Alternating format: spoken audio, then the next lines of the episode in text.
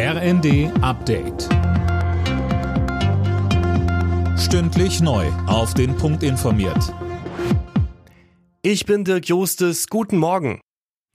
Für das Bürgergeld soll es jetzt endgültig grünes Licht geben. Nach dem Kompromiss im Vermittlungsausschuss stimmen Bundestag und Bundesrat heute über den Nachfolger von Hartz IV ab. Die Reform sieht unter anderem höhere Regelsätze vor. Die umstrittenen Sanktionen aus Hartz IV-Zeiten sollen erhalten bleiben. Darauf hatte die Union bestanden.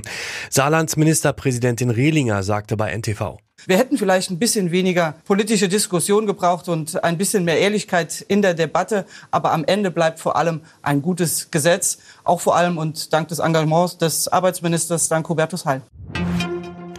Außerdem stimmt der Bundestag auch über den Haushalt für das kommende Jahr ab. Finanzminister Lindner will gut 476 Milliarden Euro ausgeben. Die Neuverschuldung liegt bei 45,6 Milliarden. Damit würde erstmals seit 2019 die Schuldenbremse wieder eingehalten werden.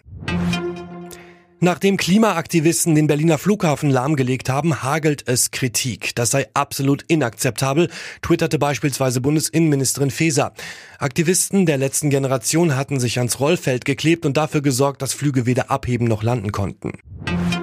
Die EU-Innenminister beraten heute auf einem Sondertreffen in Brüssel über die steigenden Flüchtlingszahlen. Vor allem geht es um die gefährliche Mittelmeerroute nach Europa. Frankreich und Italien hatten nach einem Streit um das Rettungsschiff Ocean Viking eine Aussprache der Mitgliedstaaten verlangt. Bei der Fußball-WM in Katar beginnt heute der zweite Spieltag der Gruppenphase. Es könnten die ersten Entscheidungen fallen. Mehr von Daniel Stuckenberg.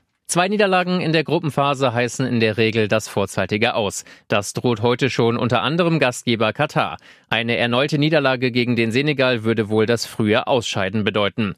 England wiederum könnte am Abend mit einem Sieg gegen die USA den Einzug in die KO-Runde perfekt machen.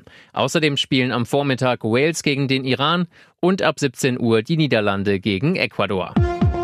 Alle Nachrichten auf rnd.de